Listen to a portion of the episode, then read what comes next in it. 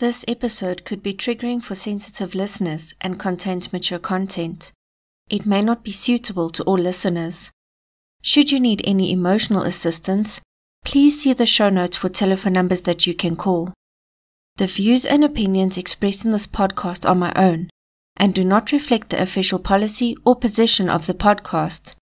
Any content provided by contributors, such as the host, guests, bloggers, sponsors, or authors are of their opinion and are not intended to malign any religion, group, club, organization, company, individual, or anyone or anything. Hey everyone, I know it's been a while. Between starting a new job and moving house, it's been a bit crazy, but I'm glad to be back with you today. In light of all of this, I'm only going to publish episodes once every two weeks until things have calmed down a bit. Being a bit of a one woman show, researching, recording, and editing everything myself, it takes a while to get proper content out. I really hope you guys understand. The next group we are looking into was a request from one of our listeners, Nal, on Facebook. I appreciate all of you and thank you.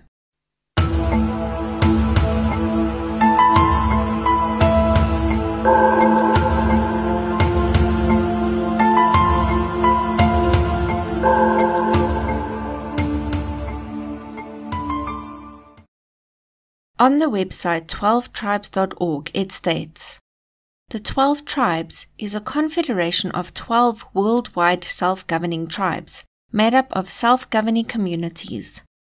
We are disciples of the Son of God, whose name in Hebrew is Yeshua.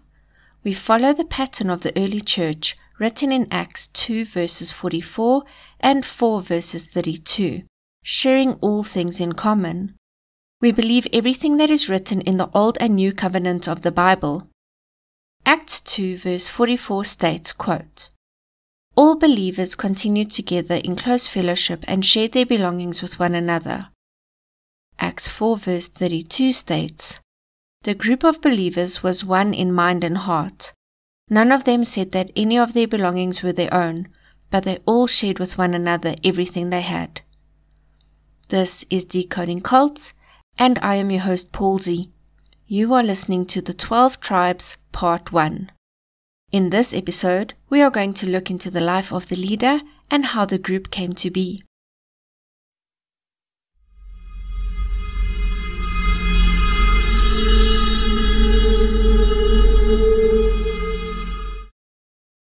Albert Eugene Spriggs Jr., nicknamed Gene, was born on 18 May 1937 to Albert and Mabel Spriggs in East Ridge, Tennessee. I found a few reports that the Spriggs were a very religious family and attended church up to three times a week. Gene would later say that his father was very strict and he had received corporal punishment not only at home but at school as well. As I explained in episode 19, KwaSizabantu Part 2, we did have this kind of punishment in schools here in South Africa, but it was banned by 1996. I was curious to see what the current laws are in Tennessee regarding corporal punishment in schools and found something very interesting. In this state, corporal punishment in school is not outlawed. As a matter of fact, I found a research paper called Corporal Punishment in Tennessee, written by Lauren Spires, a legislative research analyst, which was published in March 2018. It says in part Adopted in 1979, the School Discipline Act, TCA 49 6 4101, allows corporal punishment to be used in Tennessee schools and directs local boards of education to adopt policies governing its use within their districts. State law does not address the use of corporal punishment for students with disabilities, so it seems it is still happening. Many said that Gene had always had a deep love and respect for his father. Gene grew up in Chattanooga, Tennessee, and attended Central High School. He was a very talented American football player and, as a typical teenager of the time, attended parties and drank and smoked. According to 12tribes.org, his father never approved of this, and this caused some internal conflict with Gene. His love for his father versus his wanting to enjoy life like a typical teenager. Gene won a football scholarship to the University of Tennessee in Chattanooga, where he decided to study psychology. In 1957, at the age of 19, he married his first wife. This may seem very young, but it was not uncommon at the time. I could not find any further information on his wife, other than the fact that the marriage was very short lived and they ended up getting divorced in 1960. It was said that Gene was very charismatic and that he had a presence about him. He also kept in shape and looked young for his age. So it may not come as a surprise that he remarried in 1962. And again, I could not find any more information on this wife either. The two, however, did have one child together, a son called Tyron Eugene Spriggs. It was also in 1962 when Gene was drafted to the US military. As he had obtained a degree in psychology, Gene was tasked to perform the psychological testing on new recruits. All new recruits into any branches of the military at the time had to take the Armed Forces Qualification Test, or AFQT for short. This test was created in the 1950s by the American Department of Defense to determine a person's eligibility for acceptance into the U.S. military service by assessing his or her mental ability qualification. Originally consisting of a hundred multiple choice items measuring vocabulary, arithmetic, spatial relations, and mechanical ability, it was used until 1976. Gene left the Army in 1963 and decided on a career as a high school teacher and guidance counselor. Now, for us non US citizens that did not have this in school, on betterhelp.com it states Today, guidance counselors offer a range of services and are a crucial part of the education system. A guidance counselor basically helps students in preparing for life. The counseling system is in place to help students achieve their future career and their social interactions. Counselors are available from kindergarten through 12th grade and begin by helping students grow their own self understanding as well as acceptance for themselves. School guidance counselors assess students individually, catering to the specific needs of each youth. Back in the 1960s, when Gene served as one, their main focus was on assisting school students with their academic and career achievement. It is my opinion that this may have been a period during which he had discovered how to mold and influence young minds. This will become clearer later in the story. By 1966, Gene had changed careers again and was working at Dixie Yarns, which happened to be the company where his father had worked for all of his career. Gene fulfilled the role of personnel manager, which we refer to these days as human resource managers. The company was opening new plants, and Gene was in charge of hiring all of the staff needed to run these new divisions. Gene was said to be living in the fast lane at this point, driving flashy cars and spending loads of money. It was in that same year of 1966 when his father's health took a turn. It is said that on his deathbed, Albert pleaded with Gene to give his life to God. This conversation and his father's eventual passing apparently caused Gene a lot of internal conflict, and by 1968 he had divorced his wife and had taken up a job as a tour director for a travel company. By 1969, Gene had met and married another young woman.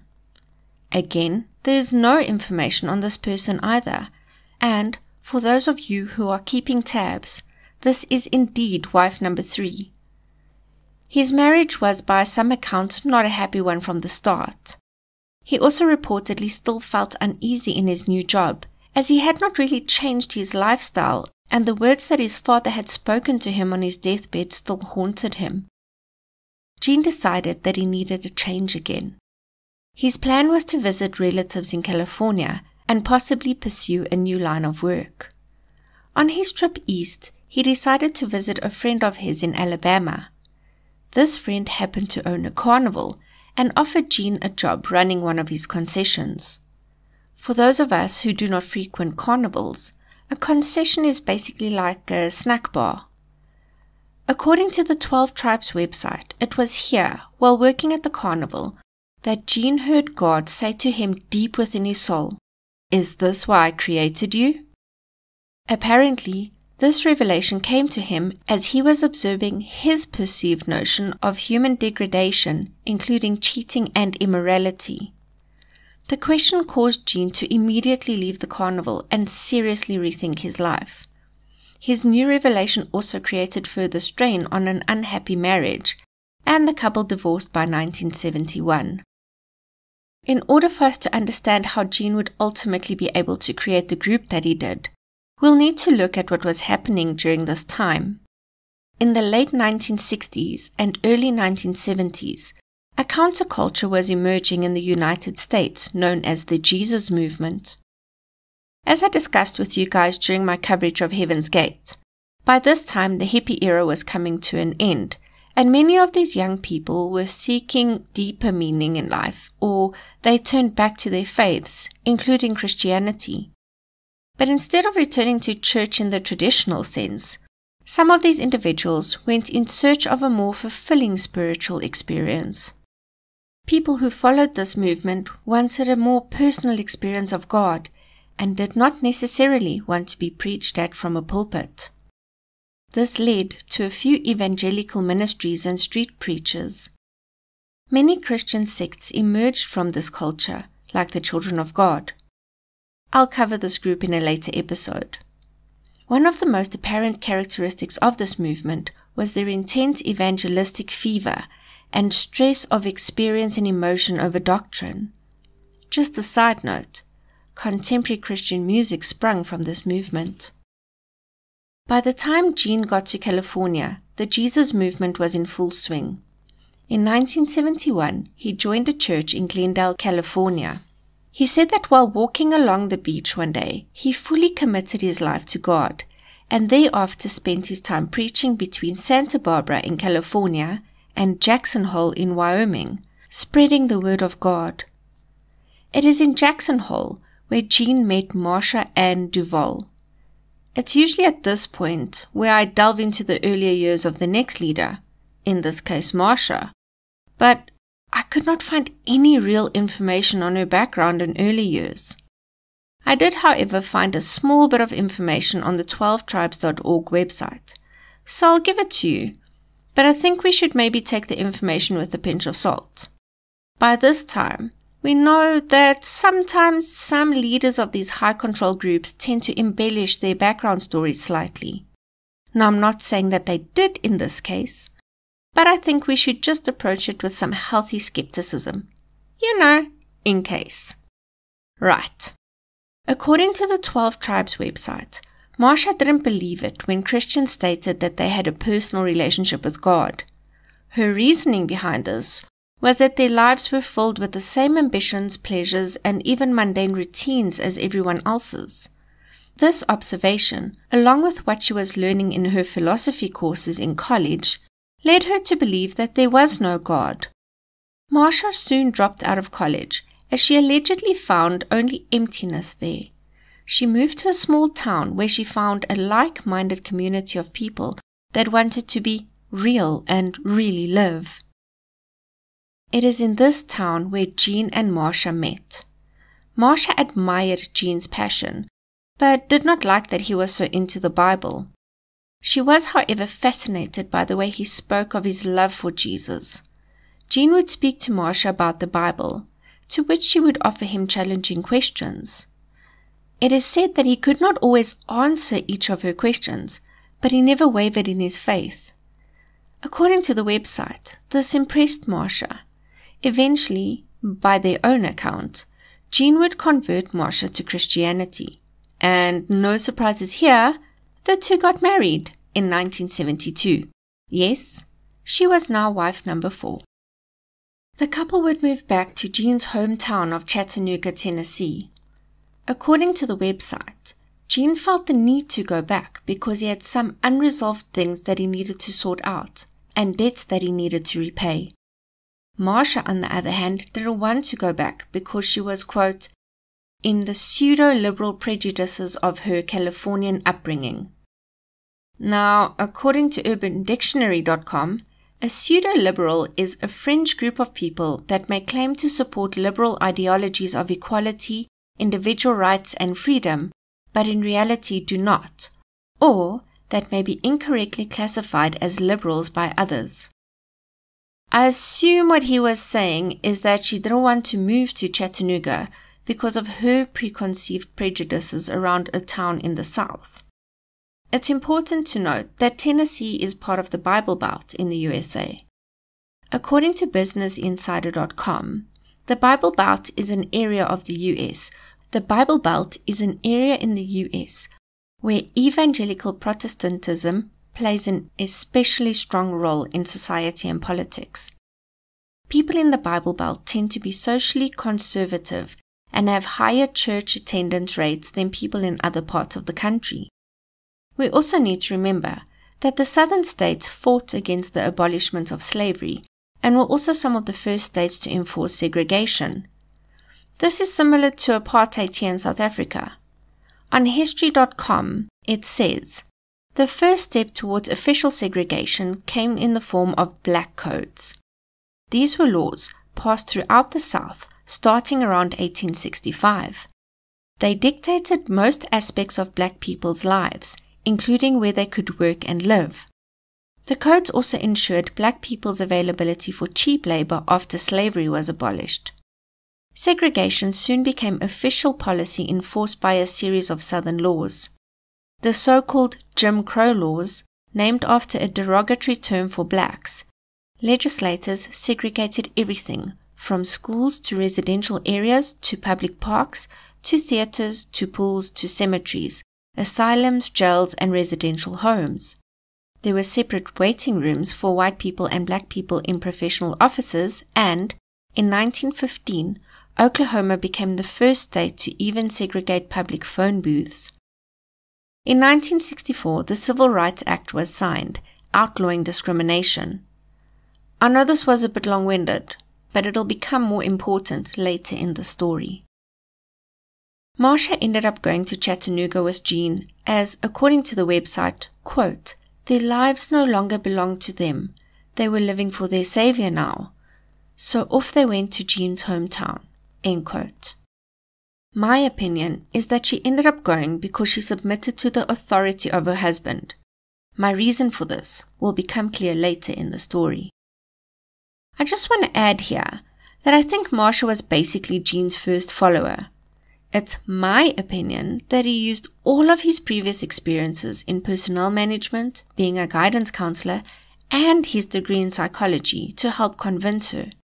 I also think that in converting Marsha, he found the confidence to further his following.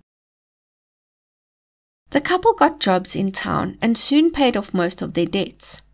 They attended services at various denominations of churches and eventually joined the First Presbyterian Church and opened a coffee house in their home on Vine Street called the Light Brigade. As they were conveniently located near the Chattanooga University, there was a steady stream of students that frequented the coffee shop.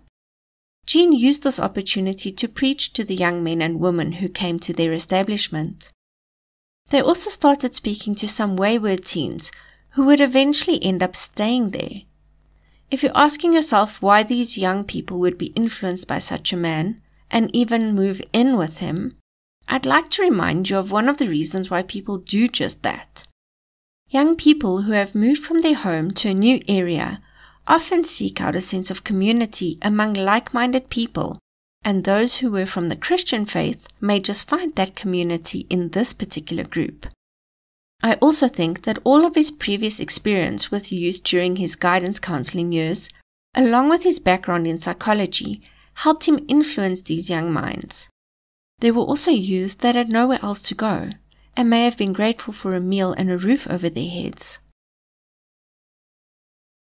Gene started having small study groups, and they launched a small underground paper, which they called the Light Brigade Free Paper, and they distributed this to gain more members. By 1973, Gene's following began to grow to a point where it was becoming hard to financially sustain all of the people staying at their home. So in May of that year, they opened the first Yellow Deli. This was a restaurant slash coffee shop where followers who worked at the store did so in exchange for room and board at the Spriggs' home. On the yellowdeli.com website, under the Chattanooga branch's history, it states The early 70s would not have been such a special time in the Chattanooga area without the Yellow Deli. Remember those luscious fruit salads, great sandwiches, fresh salads, and homemade desserts? Something about its warm, rustic atmosphere drew people like a magnet. And who can forget the heartfelt invitation at the bottom of the hand drawn Yellow Deli menu? We serve the fruit of the Spirit. Why not ask? Somehow God's love had been communicated to our hearts in such a way that all we wanted to do was pass on the love, joy, and peace spoken of in the New Testament. Our Savior meant everything to us, so working together to serve the best food in the best atmosphere with all of our hearts seemed a normal response. The fruit of the Spirit was produced naturally from the good tree of happy believers working together. Just a side note, they actually stole the name from a restaurant in Jackson Hole, where, you know, Gene had preached a few years before. Although Gene was very much influenced by the Jesus movement, there were still some nods to the hippie movement. For example, the big yellow flower that was used in the logo of Yellow Deli, and the bus they purchased to transport the followers was decorated with flowers. In 1974, 26 year old Charles Eddie Wiseman crossed paths with the group. Eddie, as he was more commonly known, had started taking drugs when he was in college. He said that he was lost with no purpose in life until he met Gene. He further stated that he immediately stopped taking drugs and followed Gene. Eddie would later become Gene's second in command and a prominent leader within the group. At this time, two other young men named James Howell and David Jones joined the group. They would later become the spokespersons for the group. By this time, they were still pretty benign. Although Gene had some control over his small group of followers, it would start to lean more towards high control fairly soon. On Sundays, the group would all jump in the bus and attend the First Presbyterian church service. However, when the group showed up for church on 12 January 1975, only to find that it was closed, Gene was not amused. You see, the local pastor had decided to forego that Sunday sermon so that his congregation could watch the Super Bowl. For those unfamiliar with this, the Super Bowl is the final game of American football, similar to the Rugby Currie Cup final here in South Africa, but with a lot more fanfare. A typical football game lasts about an hour, but with breaks between quarters and timeouts, it can go on for a few hours. During the Super Bowl, they usually have big musical artists who perform a 20 to 30 minute set. Advertising during this time is also huge, and many big brands spend millions of dollars on Super Bowl specific ads. The fact that the pastor had forgone ministering to his congregation in favor of them staying home to enjoy the game did not sit well with Gene at all. He was deeply disturbed by the fact that a pastor would skip a Sunday service and the Word of God for something as trivial as sport. He stated that they would stop going to church and start being the church.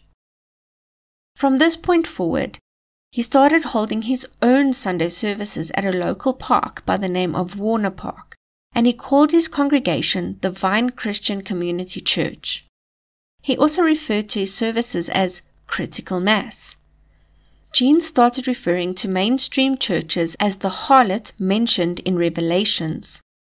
In Revelation 17, verses 1 to 2, it states Then one of the seven angels who had the seven bowls came to me and said, Come, and I will show you how the famous prostitute is to be punished, and that great city that is built near many rivers the kings of the earth practiced sexual immorality with her, and the people of the world became drunk from drinking the wine of her immorality. He basically claimed that the churches were pandering to sin and were no longer sharing the true message of God. He further stated that he was to start and lead the community similar to the first church in the book of Acts. Acts 4, verse 32 to 36 states The group of believers was of one mind and heart. None of them said that any of their belongings were their own, but they all shared with one another everything they had. With great power the apostles gave witness to the resurrection of the Lord Jesus, and God poured rich blessings onto them all. There was no one in the group who was in need. Those who owned fields or houses would sell them, bring the money received from the sale, and hand it over to the apostles, and the money was distributed to each one according to his need. And so it was that Joseph, a Levite born in Cyprus, whom the apostles called Barnabas, which means one who encourages, sold a field he owned, brought the money, and handed it over to the apostles. This would become one of the cornerstone teachings. Gene must have realized now that he had some control over his followers, as he slowly got them to give up more and more to follow him. He soon realized that many would give up almost anything to follow him, he would thus eventually convince his followers to sell off all of their assets and hand over all of their money to him, then move in with him. I can kind of understand why they would give up their money, especially if he used the verse in Acts. You know the one I read a minute ago? As we know by now, those individuals who become cult leaders often do it to gain money, power, or sex. In the case of Gene, thus far, I think it was mostly money and power. They still actively recruited through the Yellow Deli restaurant and their newsletter, and newer members were not immediately exposed to the stricter teachings. As a matter of fact, they would love bomb their newer members and visitors. According to Oxford.com, love bombing is the action or practice of lavishing someone with attention or affection, especially in order to influence or manipulate them. This is a tactic that is often used in high control groups to make a new member feel loved and accepted to the point where they would want to join the group. Just as a side note, this is also a tactic used by the aggressor in the initial phases of an abusive relationship. In a 1979 news article which I found on question12tribes.com, Melinda Horton explained while she was studying music in 1975, she had fallen in with the wrong crowd and wanted to go back to her Christian roots. She happened across the Vine community and attended one of their meetings. Melinda's mother noted how when she had returned from her first meeting, she was shining, just bubbling over. Mrs. Horton further stated, She said they were the happiest young people she had ever seen in her life, that they loved each other and the Lord. Melinda loved the new community and felt very welcome and loved.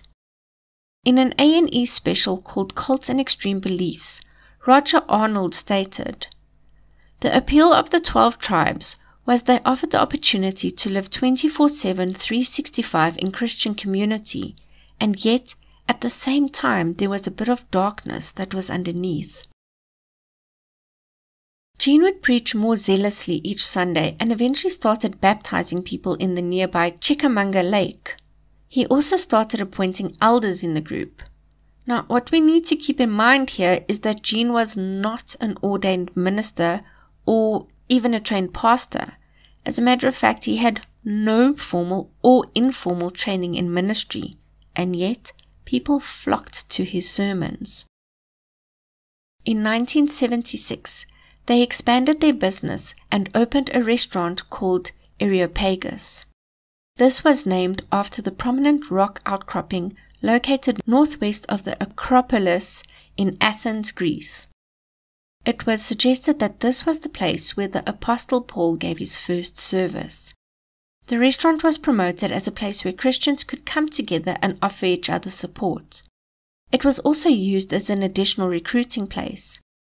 They also started buying more property as the number of followers were increasing. there were up to 40 people living in one house, which did not impress their neighbors. When a local newspaper approached Eddie about this, he explained it away by telling them that people would rather live among their fellow believers than out in Satan's world. Over the next few years, Yellow Deli and some of its affiliate brands expanded through the US. Each of the restaurants would be built entirely by followers. They never used any outside contractors for the build. Ted Patrick, who was born in Chattanooga, Tennessee in 1930, is also known as the father of deprogramming and would be the founder of the Cult Awareness Network. Some of the parents who became concerned about their children within the group turned to Ted to get their children out. Now, there are a couple of things that we need to keep in mind here. Firstly, some of these followers were over the age of 18, meaning that by law they were adults and were free to live where they wanted and follow who they wanted. This meant that Ted needed to basically kidnap these followers in order to deprogram them. Secondly, deprogramming would oftentimes backfire, as this method would basically reinforce the group's teachings that the outside world was bad and against them. Deprogramming has since been banned as it is very traumatic for the person being deprogrammed, but it was very popular right into the 1990s. From around 1976, this group was on Ted Patrick's radar, and he made numerous attempts to get members out. Most of these were because their parents requested it. Now, let's overlay Dr. Hassan's bite model on what we know thus far. Under behavioral control, we can see that they control where and with whom the follower interacts, and they discourage individualism and encourage groupthink. Under information control, we can see where he minimizes or discourages access to non cult sources of information. Under thought control, they require members to internalize the group's doctrine as truth. A. Adopting the group's map of reality as reality. B. Instill black and white thinking. C. Decide between good versus evil. D. Organize people into us versus them, insiders versus outsiders. They also create a us versus them mentality and make their followers fear the outside world. It was also in the 1970s where Gene got 501d status from the IRS. The IRS, or Internal Revenue Service, is the government body in the US that collects taxes, similar to the South African Revenue Service, or SARS, that we have here. According to law.cornell.edu, 501d 1. Religious and apostolic associations or corporations. A. Religious or apostolic associations or corporations are described in Section 501d and are exempt from taxation under Section 501a if they have a common treasury or community treasury, even though they engage in business for common benefit of the members, provided each of the members includes at the time of filling his return in his gross income his entire pro rata share, whether distributed or not, of the net income of the association or corporation for the taxable year of the association or corporation, ending with or during his taxable year. Any amount so included in the gross income of a member shall be treated as a dividend received. In other words, they gained tax exempt status, so they didn't need to pay tax on any of their income. The group kept growing, and by this time they were over 150 strong. Gene started referring to himself as an apostle, which is not surprising given that leaders of these types of groups often give themselves a title which would elevate them above their followers. A few of the members started leaving as their lives became unbearable under Gene's rule. Some of those who left spoke out and told the Chattanooga Times of their working hours. They were working between 80 and 90 hours a week, with hardly any pay and an extreme lack of sleep. They were told that this was to prove that they would give up anything and everything for Jesus Christ. Until very recently, the followers were only paid $10 a week. That's about 153 Rand. This was for food and all of their essentials. To put it in perspective, The South African minimum wage is 21 Rand 69 per hour at the moment, and most people here work a 40 hour week. Given that these followers work between 80 and 90 hours a week, let's say 80 hours for this calculation.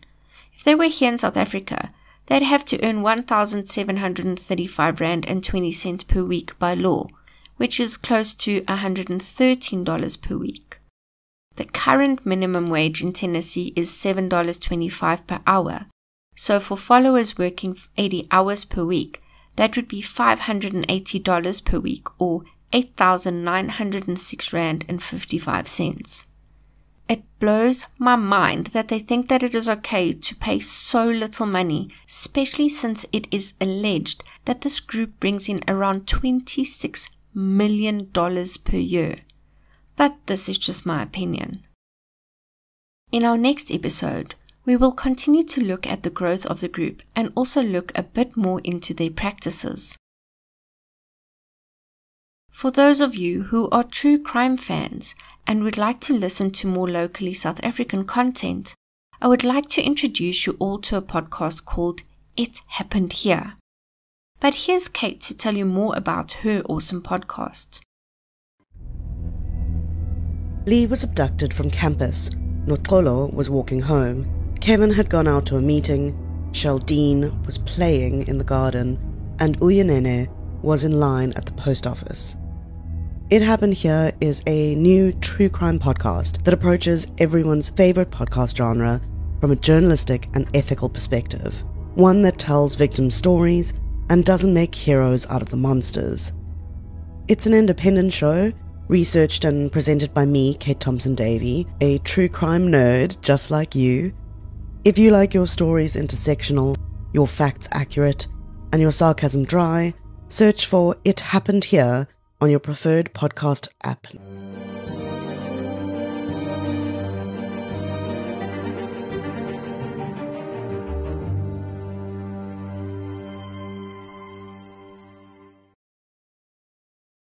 If you enjoyed this episode, please hit the subscribe button and rate and review us. It'll go a long way into improving the podcast and helping others find it. Also, please invite your family and friends to listen too. If you are listening on YouTube, please subscribe and like the video. You can also leave comments if you want to. You can find us on Facebook and you can email us at decodingcults at gmail.com. We would love to hear from you. If there are any topics around the workings of cults which you would like further explanation on, or if there is a cult, like this one, that you would like to hear about, email me or post it in the Facebook group. Remember to go and check out By Design Crafts SA and Endeavor AV and tell them that I sent you. This week, I would like to say asante to my listeners in Kenya. The amazing logo art was created by the tattoo artist Jock Jacobs. Thank you so much for listening.